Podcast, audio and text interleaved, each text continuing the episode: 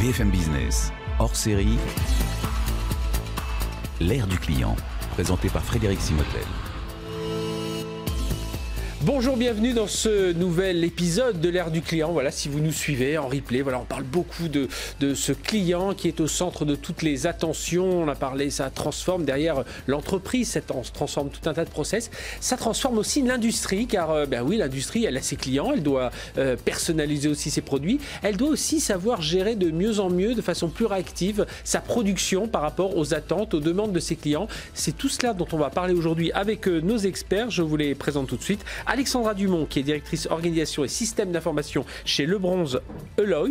Bonjour. Bonjour Alexandra, industrielle dans la métallurgie. Alors, le Bronze c'est les alliages de cuivre. Hein. De Exactement. dire, euh, dans, on, vous retrouve partout, c'est maroquinerie de luxe, c'est les fermetures éclairs, c'est les trains d'atterrissage des voitures, même dans les moteurs de Tesla, paraît-il. Exactement. Bon, et vous, donc euh, eu un rayonnement mondial, voilà, à, tra- à travers tous ces exemples. Il y a à peu près 1300 personnes aujourd'hui, On est 1200 aujourd'hui. 1200, et c'est une constitution de, de PME. Hein, c'est Exactement, de PME qu'on a racheté et qui euh, constitue maintenant le groupe euh, Le Bronze Aloys. voilà, groupe familial. Exactement. Eh bien, euh, merci d'être avec nous. En tout cas, à vos côtés, Moundir Rachidi. Bonjour, Moundir. Bonjour. Vous êtes directeur opération manufacturing et supply chain chez BCG Europe. Alors évidemment, la data, tout ce dont on va parler, vous êtes au cœur de tout ça avec, euh, avec le BCG qui, qui fait beaucoup de choses, notamment en intelligence artificielle aussi. J'ai mené travailler avec euh, BCG Gamma pour étudier euh, tout ça et voilà, faire tous ces réglages dans l'industrie. Et Guillaume Aurine, bonjour Guillaume. Bonjour. Euh, directeur marketing produit chez Salesforce. Euh, Bah oui, derrière, euh, il faut quand même une plateforme. hein, tout ça, toutes ces données, elles remontent pas n'importe où.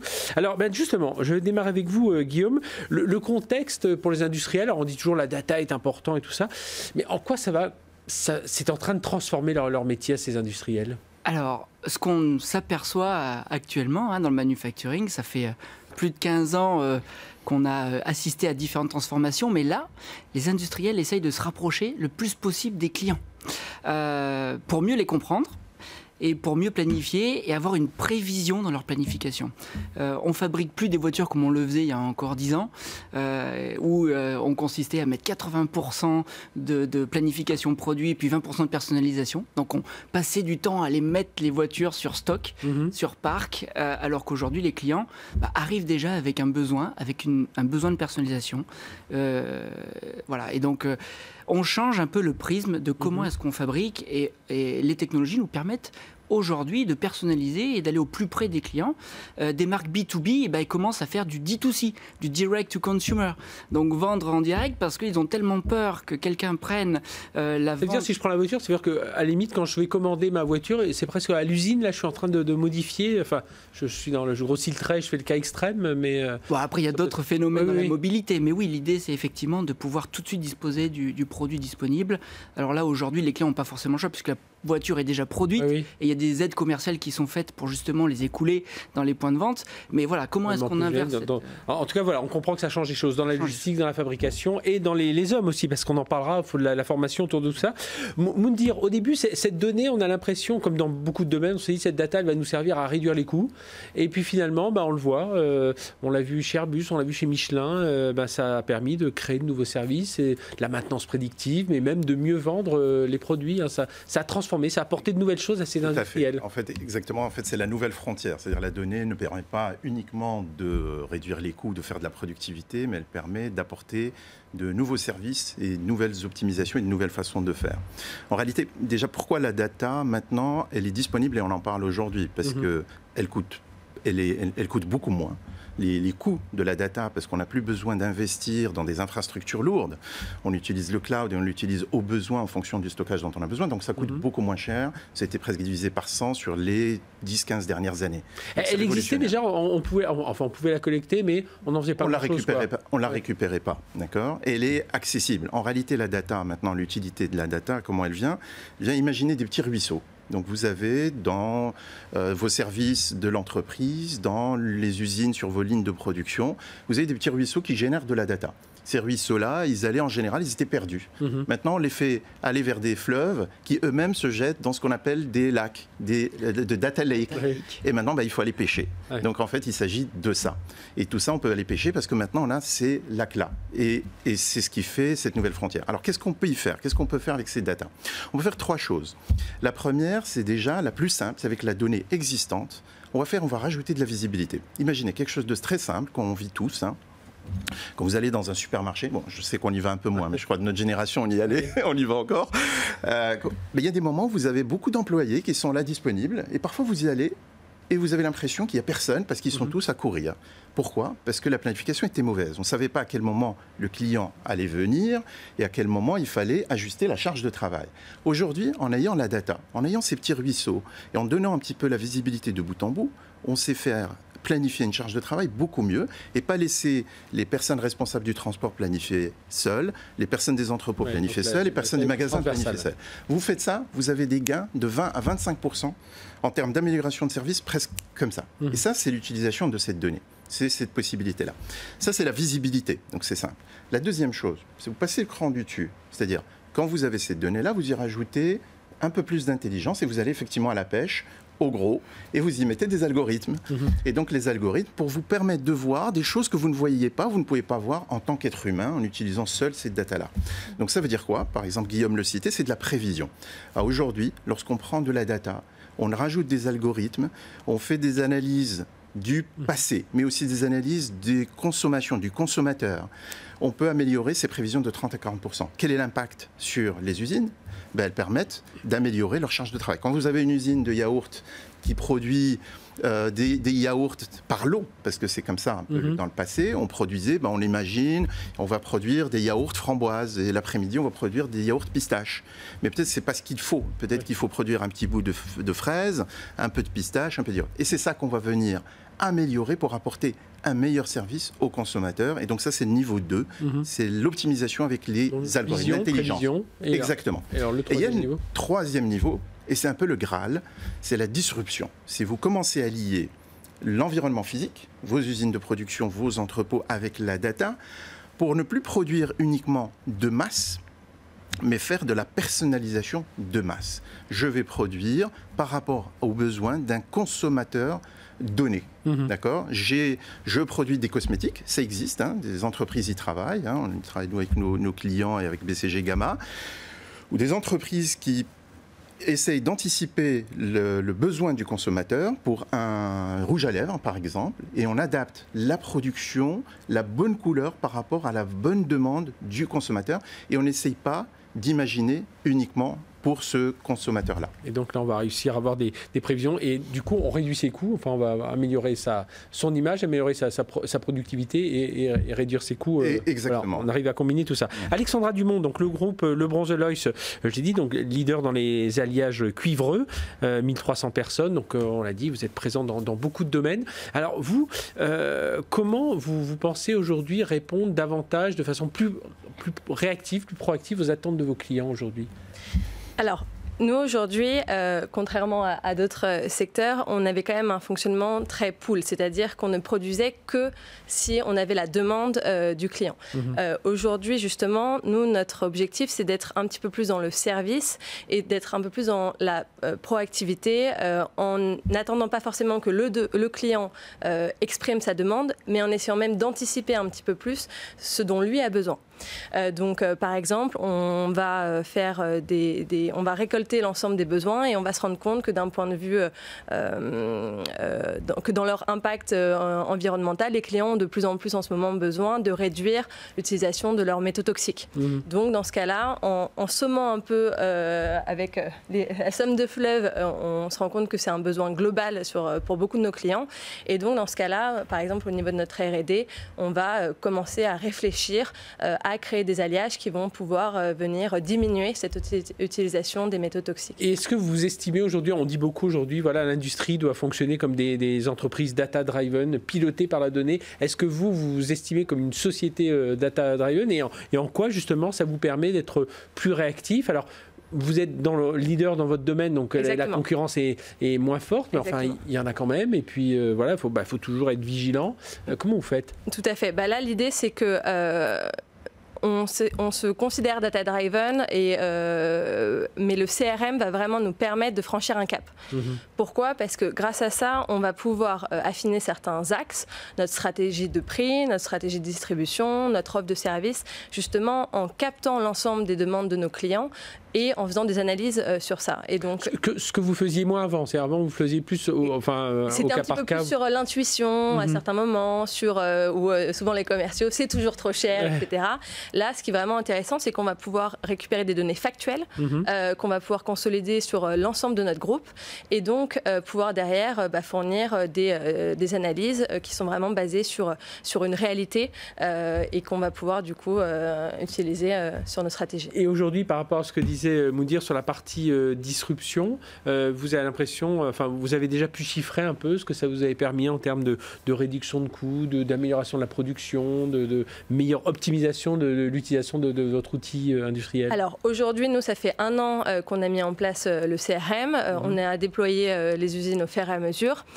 Donc nous, on s'était vraiment plus focalisé vraiment sur un objectif de compréhension du besoin de nos clients, chose qu'on avait moins avant. On est moins sur l'idée de... Vous êtes en direct avec ces clients Je parlais de On est- Tesla tout à l'heure, je parlais de... On de- a de- les deux. On a à peu de- près euh, 20% de notre marché qui passe par des intermédiaires et Mhm. 80% de notre business qui est, où on est en direct avec des clients cli- finaux. Mais on en a plus de 2000. euh, Ouais. Donc euh, donc, c'était quand même. beaucoup de- de euh, données à ça- remonter, oui. Ça fait beaucoup de données à remonter. Et, euh, et donc là, pour l'instant, c'était vraiment d'essayer déjà de capter ça. Euh, par contre, ce qui est sûr, c'est que euh, dans les années à venir, on va aussi un peu plus essayer de rentrer dans le monde de l'usine et là d'être plutôt sur des orientations un peu de diminution euh, des coûts en essayant Mhm. de capter de la donnée aussi euh, dans, dans l'usine. Mais là, c'était vraiment au départ important pour nous plus d'être dans le service et dans la compréhension du besoin du client. Alors, moins on, dans les- on reviendra justement quand on rentre dans l'usine, on parlait de compétences, de, de, de formation aussi, Mm. parce que euh, l'humain est, est au cœur aussi de tout ça. Euh, Moundir, du coup, on, on peut mieux adapter sa production, ça veut dire qu'on peut davantage personnaliser, ça aussi c'est euh, quelque chose, et puis on peut aller écouter, alors là, euh, 80, même dans le monde industriel, il faut aussi aller écouter les- ce qu'on dit sur les réseaux sociaux, Bien sûr. Euh, voilà, et on, et on va s'adapter en conséquence. Bien sûr. Euh, je vais citer un exemple. Une société, une start-up française, Better World, Mhm. qui prend les informations clients, les réactions des clients qui achètent des automobiles euh, et qui ne vont pas aller nécessairement chez le concessionnaire pour se plaindre d'un petit problème ou d'une petite gêne qu'ils remarquent dans la voiture. C'est peut-être un Mhm. problème de qualité, on l'a tous vécu, un petit grincement de porte, Mhm. on est inquiet, est-ce que ça a été mal monté alors que je l'ai acheté euh, euh, Ou alors j'aurais bien aimé, moi, que le gobelet, je puisse le mettre à, gauche, à droite, pas à gauche. Des choses comme ça, ce sont des informations aujourd'hui perdues. Mhm. C'est une start-up qui a développé une captation de ces informations-là. Il faut les analyser. Parce que quelqu'un qui parle de tableau de bord, quelqu'un qui parle de cockpit, il faut savoir qu'on parle de la même chose. Qui va les comparer par rapport à d'autres constructeurs et qui va donner la bonne information aux constructeurs pour améliorer ses résultats. Aussi bien qualité, mais c'est aussi ce qui est très intéressant. Il va pouvoir donner ces informations-là aux ingénieurs qui vont concevoir le produit pour pouvoir concevoir des produits différents. Et donc, fait, la possibilité, les possibilités deviennent illimitées. Et, et ça, alors je sais que vous travaillez beaucoup là- là-dessus, évidemment, au BCG, mais on arrive à trouver cet équilibre entre le côté euh, euh, je vais personnaliser euh, ma production sur, voilà, sur trois voitures qui veulent le gobelet à gauche et sur les 10 000 autres qui veulent le gobelet à droite. Bien sûr, parce que les entreprises qui atteignent ce niveau-là, mais il faut l'atteindre bien sûr de manière rentable, Oui. c'est ça la complexité, ben, vont avoir un avantage compétitif énorme par rapport aux autres. Euh, et c'est faisable.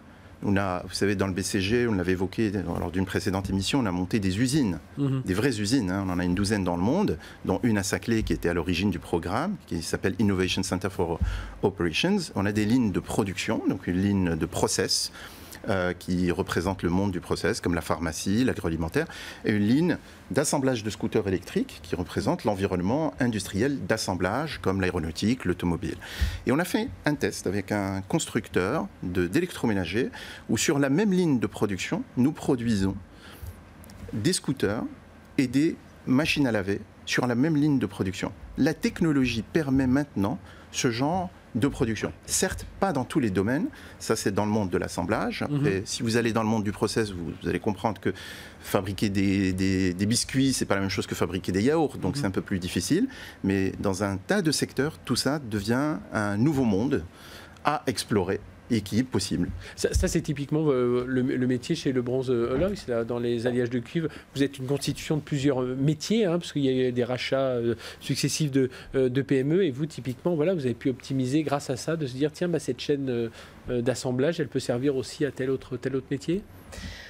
Aujourd'hui, on n'est pas tellement euh, sur, euh, sur la partie euh, assemblage, mais par contre, on, sent qu'on a quand même un besoin de regrouper mhm. pour optimiser quand même nos coûts de production. Et ça, c'est vrai que plus on va être capable de capter en amont les, les besoins du client, mieux on va pouvoir projeter nos, nos, prévisions de vente, plus on va pouvoir être capable au niveau de nos, nos usines. De remonter dans, dans, les process. De remonter dans les process, d'optimiser notre, nos chaînes de production et donc aussi d'être un peu plus flexible euh, sur, euh, et de, de, de répondre euh, aux besoins de nos clients.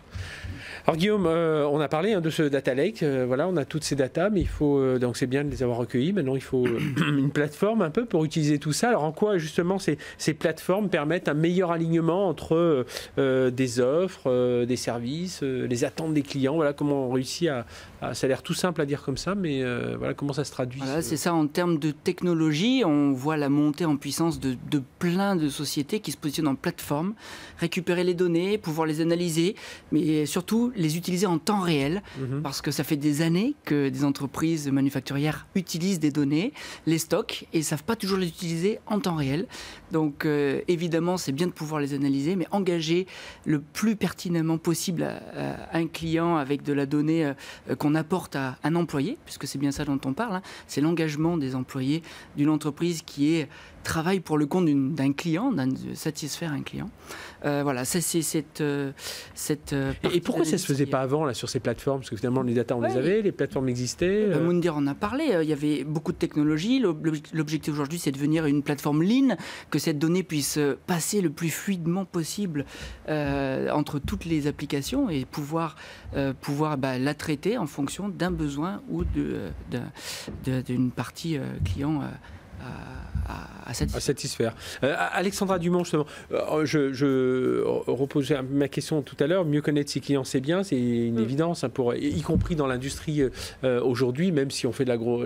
Parfois, c'est le rôle des commerciaux d'essayer de trouver les, bons clients par rapport aux produits faits. Mais vous, chez Le Bronze à l'œil, je disais, vous êtes dans un environnement moins concurrentiel, bien que voilà, il y a quand même, ah oui, il y a quand même de la concurrence, on imagine. Il y a toujours de la concurrence, mais effectivement, en termes et, ma question, c'est de dire, euh, est-ce qu'on éprouve le besoin d'investir? Pourquoi éprouve-t-on le besoin d'investir aujourd'hui en se disant finalement, on pourrait passer, parce que c'est de l'investissement quand même, ces plateformes, ces, data, il faut des gens aussi pour traiter ces data, on parlera d'intelligence artificielle aussi à venir, donc ça fait beaucoup d'investissements. C'est certain, ça prépare l'avenir, mais dans quel état d'esprit vous le faites aujourd'hui? Euh, Est-ce que c'est aussi utile euh, aujourd'hui voilà, on se sent quand même assez confortable sur son marché et de se dire on va investir pour avoir ce suivi toujours plus personnalisé Exactement, c'est important parce qu'aujourd'hui, euh, même si on a peu de concurrence, notre croissance se fait aussi beaucoup par des gains de part de marché. Mhm. Et pour ça, il faut être capable de capter des nouveaux clients, évidemment, mais aussi de fidéliser euh, nos clients actuels et du coup de leur apporter aussi le service qu'ils attendent. Et je pense que les habitudes changent aussi au niveau de, des acheteurs chez nos clients, puisque on est tous maintenant, dans, même dans notre vie personnelle, amenés à. Ils sont influencés par ce qu'ils vivent au quotidien. Bah, exactement. Euh, dans l'heure. L'expérience où euh, on est capable de suivre en, live euh, où se trouve sa commande, euh, ils ne mhm. comprennent pas qu'ils ne le retrouvent pas dans l'univers du B2B. Et donc c'est vrai que là, on essaye un petit peu voilà, de se différencier, autrement aussi que par la qualité de notre produit, mhm. en apportant des services en euh, intégrant aussi nos clients dans l'écosystème, en leur fournissant de la data que souvent eux euh, ne connaissent pas toujours très bien, euh, qu'on connaît souvent beaucoup mieux qu'eux, mhm. et en leur rendant aussi visible, visible ça. Alors autre chose, vous parliez de, de, votre R&D aujourd'hui. Est-ce que tout ça, les remontées clients que vous avez, qui sont, alors qui sont parfois un peu dans, dans l'instantané, dans la réactivité, est-ce que ça influence beaucoup votre stratégie, vos investissements R&D, qui, on l'imagine dans votre industrie, hein, les alliages de cuivre, voilà, vous, vous regardez long terme euh, Voilà, comment on réussit à combiner un peu ce côté instantanéité où là les besoins, les clients euh, expriment des besoins, expriment des, de nouveaux services, et puis euh, bah, sur la R&D, il faut quand même, voilà, on se projette un peu plus à un peu plus long terme. Exactement. Donc aujourd'hui, nous, on consacre euh, à peu près 7 millions d'euros euh, au niveau de notre R&D et euh, on va surtout... Sur un chiffre d'affaires de combien De 250 millions. 250, Exactement. aujourd'hui, donc on a 15 collaborateurs qui sont vraiment dédiés sur, sur cette partie innovation. Et ce qui est intéressant, c'est qu'en fait, nous, on va être capable de fournir vraiment un peu deux types d'innovation. Soit le client vient chez nous avec une demande extrêmement particulière spécifique, Mhm. euh, où lui-même est en train d'innover et que du coup il vient nous consulter pour notre expertise métallurgique en disant voilà je veux un alliage qui va avoir des caractéristiques euh, qui va extrêmes. euh, On imagine capable, quand, voilà. quand Tesla, enfin quand les gens qui s'occupent de Tesla sont venus vous voir, c'était un peu nouveau quand même. Exactement. Et, euh, et après, on a aussi la capacité, nous, de pousser des alliages sur, sur le marché, justement, en, comme je vous ai dit tout à l'heure, en sentant un petit peu ces, ces tendances. Mhm. Et, et dans ce cas-là, parce que typiquement sur le plomb, par exemple, qui est un, un métaux toxique, on sent que la législation est Ouais, en train un petit peu euh, d'évoluer. On ne sait pas exactement quand, etc. Mais il faut qu'on soit capable, euh, nous, au niveau de nos équipes R&D, d'anticiper parfois plusieurs années en avance pour être euh, Mhm. capable de fournir le jour J où la législation dit c'est euh, bon, il n'y a plus de plomb dans les métaux, et bah, d'être capable En de capacité. fournir exactement des produits à nos clients et qui aussi du coup nous sont, sont contents d'avoir des, euh, des fournisseurs qui les accompagnent sur ces thématiques-là. Euh, sur des, des- de la, personnalisation, la personnalisation très poussée, vous avez des exemples, euh, vous me dire, euh, Rachidi Oui, bah, par exemple Adidas qui a lancé euh, la fabrication euh, de, de- De chaussures, de baskets, euh, par le, en gros, co-designé par le client. Le Mhm. client qui rentre sur une plateforme, euh, qui co-design Il l'information. n'avait il avait pas arrêté ça? Eh, oui, oui, mais Oui. la formation, je vous donne l'exemple pour vous oui, montrer oui, déjà oui, que la technologie Mhm. existe, parce que la limite n'est pas la technologie. Après, la question, bien sûr, c'était des Donc c'est chaussures ça, qui le client, très pouvait, cher. le, le client pouvait définir sa chaussure sur un site web ou sur son appli et puis euh, Exactement. à la demande. Et la recevoir quelques jours après en fonction de son besoin. Donc ça montre que la technologie existe. Certes, Adidas l'a fermé, c'est pas parce que ça a échoué. Adidas l'a arrêté parce que c'était un test de consommation. Le marché n'est pas encore là. Mhm. Et c'est là où la, difficulté il fallait encore. payer plus cher. hein, Il faut payer plus ça, cher, bien sûr. Le, le bon Bien sûr. Parce que la difficulté dans la disruption, ce n'est pas, ce n'est plus la technologie. C'est pour ça qu'on en parle aujourd'hui. C'est faisable. C'est ce que ça montre. C'est cet exemple d'Adidas le montre. L'exemple que nous nous faisons sur le, site de, de Saclay avec les, les scooters et les sèche-linges ou le lave-linge euh, le montre. Par contre, il faut le faire de manière rentable. Euh, dans le passé jusqu'à aujourd'hui, on cherche à produire de masse. Et les freins, c'est ça aujourd'hui C'est, on va dire, les freins, une personnalisation trop poussée. C'est justement ces coûts. Il faut avoir le, le bon modèle. euh, Il faut avoir le bon modèle dans l'usine qui En- puisse le produire à un niveau rentable, à Mhm. produire à des petits lots ou des lots même personnalisés. Euh, et il faut avoir le marché pour. Il faut avoir vraiment le besoin. Donc il y a une évolution du consommateur, on y arrive. Les cosmétiques sont un bon exemple parce qu'il y a ce besoin-là d'avoir son propre, sa propre couleur de rouge à lèvres pour sa propre euh, teinture ou couleur de peau en fonction des pays où on vit, en fonction des choix et des besoins du consommateur. Et ça, vous pouvez capter cette information-là dans les réseaux sociaux et la transmettre dans vos usines. Mais encore faut-il que les usines euh, s'adaptent. Oui. Et tous les secteurs industriels, je peux vous le dire, dans la majorité des grands groupes pour lesquels nous travaillons, nous travaillons avec eux sur ce genre de thématique de personnalisation euh, pour pouvoir démarrer et tester sur différents marchés.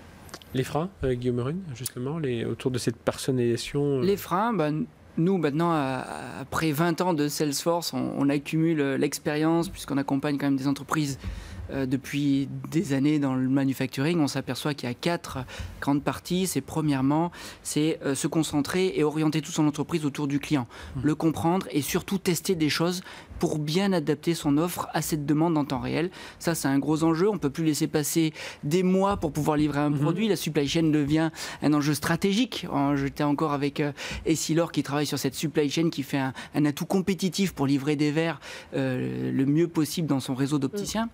Ensuite, on a une partie voice, one voice to customer. Donc, comment est-ce que je parle d'une seule voix au client? Quand on est en B2B, on travaille souvent toute notre entreprise avec plein d'autres acteurs chez euh, le client. Donc, comment est-ce qu'on aligne tout ça? Pour que les gens puissent être au courant, justement euh, ouais, euh. Alexandra, ouais, c'est euh, évidemment c'est donner une réponse avec un historique de commande. Donc j'ai cet historique avec ce client. Comment est-ce que je fais pas de manquer si je propose Mhm. un nouveau prix ou dans quelle région ou dans tel secteur? Donc aligner tout ça pour éviter d'avoir un- une perte de profit net hein, et qui, qui se matérialise tout de suite. Une troisième partie qui est comment ma technologie je la rends plus fluide parce que souvent on a constitué d'énormément. Va euh, Rajouter des couches. voilà, exactement. Et là, comment je deviens beaucoup plus fluide et j'engage tous mon, mes employés parce qu'il faut que je Mhm. les forme, il faut que je les, les amène à cette nouvelle partie. hein. Il y a deux millénials sur trois qui ne se considèrent pas engagés dans l'entreprise en général. En fait, tout ça, en fait, tant le vendeur, parce que lui, maintenant, il doit personnaliser, donc il doit écouter mieux le client, tant le producteur, parce que lui, il doit rendre son outil de production beaucoup plus agile. Et c'est presque des briques de Lego maintenant. hein. Les usines du futur, ce sont des usines modulaires et mobiles. Euh, maintenant, les, les grands freins, de, au-delà des freins techniques, ce sont des freins aussi organisationnels et humains. Et voilà, bah, c'est Donc, quelles sont la nouvelle organisation? Quels sont les processus et les procédures adaptées? Euh, Comment former? Quelles sont les nouvelles compétences? Et c'est sur ça qu'il faut travailler, il ne faut pas négliger. Souvent, on a tendance à un peu se concentrer sur la technologie. Comme je vous le disais, ce n'est plus Mhm. un frein. Le frein, il est presque culturel et organisationnel. Et, justement, Alexandra, comment vous faites Euh, Il faut former ces gens, il faut, sans leur faire peur non plus, hein, de dire attention, on va utiliser davantage de data, mais on aura toujours besoin de vous? Exactement. Donc, euh, bah, nous, dans le cadre du projet euh, CRM, on a décidé de prendre la formation en interne, Mhm. euh, justement pour pouvoir euh, aussi un petit peu moduler euh, le, le discours, euh, être euh, euh, voilà, accompagner euh, un peu le- les cas par cas aussi, parce qu'on avait des commerciaux avec des problématiques complètement différentes. Et donc, euh, ça, c'était un, un- un point qu'on a décidé de, de faire. Et puis après, ce sera euh, effectivement au niveau des usines d'arriver à faire rentrer cette data client, etc., à faire vraiment en sorte qu'elle soit exploitée et intéressée euh, par les unes qui aujourd'hui étaient quand même très orientées sur euh, j'ai besoin officiellement d'avoir une commande papier pour Oui. être euh, rassurée. Là, leur dire non, mais nos projections, nos prévisions, c'est pas c'est pas factuel, mais en oui, fait, puis si ça l'est, apprenez à lire les. à- enfin, je dis un peu de façon Exactement. impérative, mais apprenez à lire les, les, les datas. Quoi. Apprenez à lire des aussi. data, mais euh, on sent quand même que Enfin, les gens ont envie euh, de- Oui, d'aller vers cette transition. oui, ils savent C'est- que- ils, sont, ils sont extrêmement façon, ouverts à être. C'est l'air du temps. Et puis on aurait pu aborder l'autre sujet cybersécurité. Ça, j'imagine, c'est aussi un, euh, un, un aspect important hein, dans cet univers de l'industrie. Merci euh, à tous les trois. Alexandra Dumont de Le Bronze Elois, euh, Guillaume Aurine de Salesforce et Mundi Rachidi de BCG de nous avoir Merci apporté donc, ces euh, exemples, euh, de nous avoir un peu éclairé sur cette gestion de production à la demande, y compris vous voyez, dans le domaine très industriel. hein. Merci de nous avoir suivis pour nouvel épisode de l'ère du client. Vous pouvez retrouver tous les autres, mais celui-ci aussi en replay. Euh, et puis restez avec nous sur BFM Business. BFM Business, hors série, l'ère du client.